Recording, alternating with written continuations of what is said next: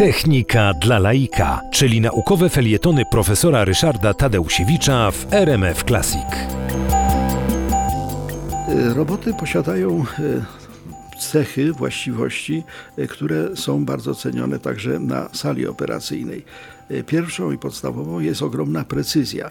E, Robot jest w stanie wykonywać określone czynności, na przykład wywiercać otwory w kościach przykładowo, bo za chwilę o tym będzie mowa, e, z dokładnością do ułamka milimetra. Jedna dziesiąta czy nawet jedna dwudziesta milimetra to dla robota jest bardzo normalna precyzja. Tymczasem no, człowiekowi jest to ręcznie zrobić trudniej. Druga cecha, która e, predestynuje roboty do pewnych działań na sali operacyjnej, to siła. Robot może rozwinąć bardzo dużą siłę, no lekarz jednak niekoniecznie.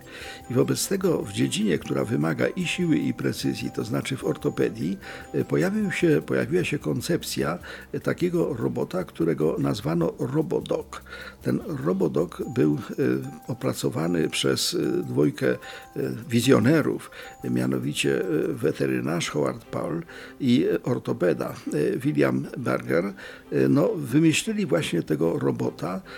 Koncepcja powstała w 1986 roku, no ale e, trzeba było czterech lat pracy, e, żeby e, ten robot mógł rzeczywiście powstać. No i kosztował bagatelka 3 miliony dolarów.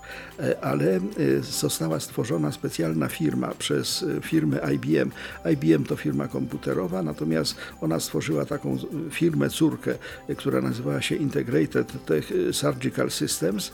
No i ta Integrated Surgical Systems zbudowała Robodoka, e, która, który to e, Robodok był wypróbowany najpierw na psach. Przypominam, że Howard Pearl, który był inicjatorem, był weterynarzem.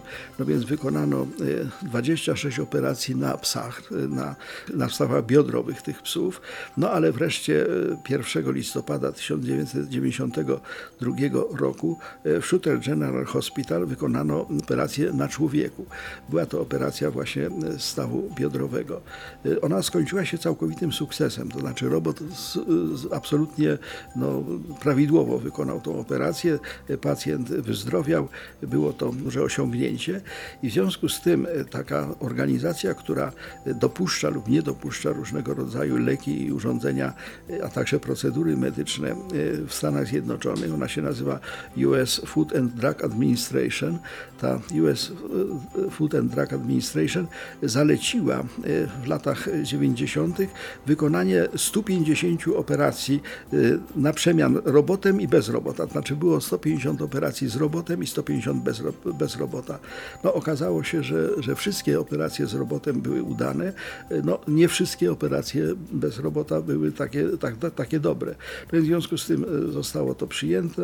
Robodok został wprowadzony do, do powszechnego użytkowania, a firma ta właśnie Surgical Systems została odnotowana na giełdzie, odniosła sukces i te roboty przez długi czas po prostu pracowały.